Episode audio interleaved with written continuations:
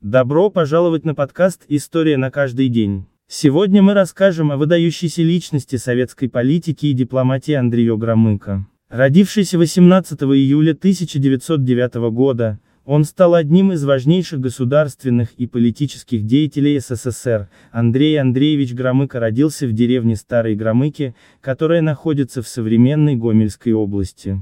В 1932 году он окончил Минский сельскохозяйственный институт и через два года был переведен в Москву в качестве аспиранта. Защитив кандидатскую диссертацию, Громыко начал свою карьеру в Институте экономики Академии наук СССР, однако настоящий успех Громыко получил в сфере дипломатии. В 1939 году он был переведен в Наркомат иностранных дел СССР и назначен заведующим отделом американских стран. В течение нескольких лет он работал советником посольства СССР в США, а затем стал послом в Америке и одновременно посланником на Кубе. Громыко принимал активное участие в создании Организации Объединенных Наций и стал первым постоянным представителем СССР в Совете Безопасности ООН.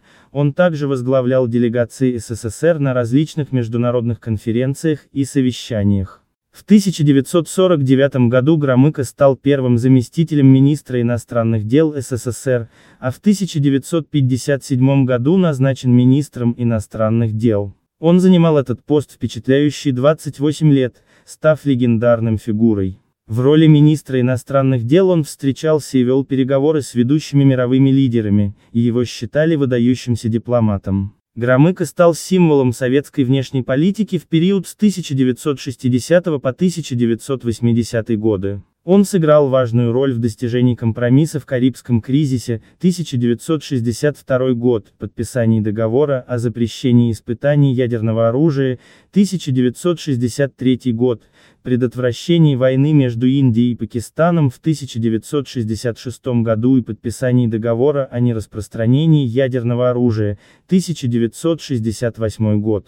Андрей Громыко поддержал Михаила Горбачева при его выдвижении на пост генерального секретаря ЦК КПСС в 1985 году. Горбачев взял на себя руководство внешней политикой, поэтому Громыко был заменен на посту министра иностранных дел СССР Эдуардом Шеварднадзе, а сам Громыко стал председателем Президиума Верховного Совета СССР.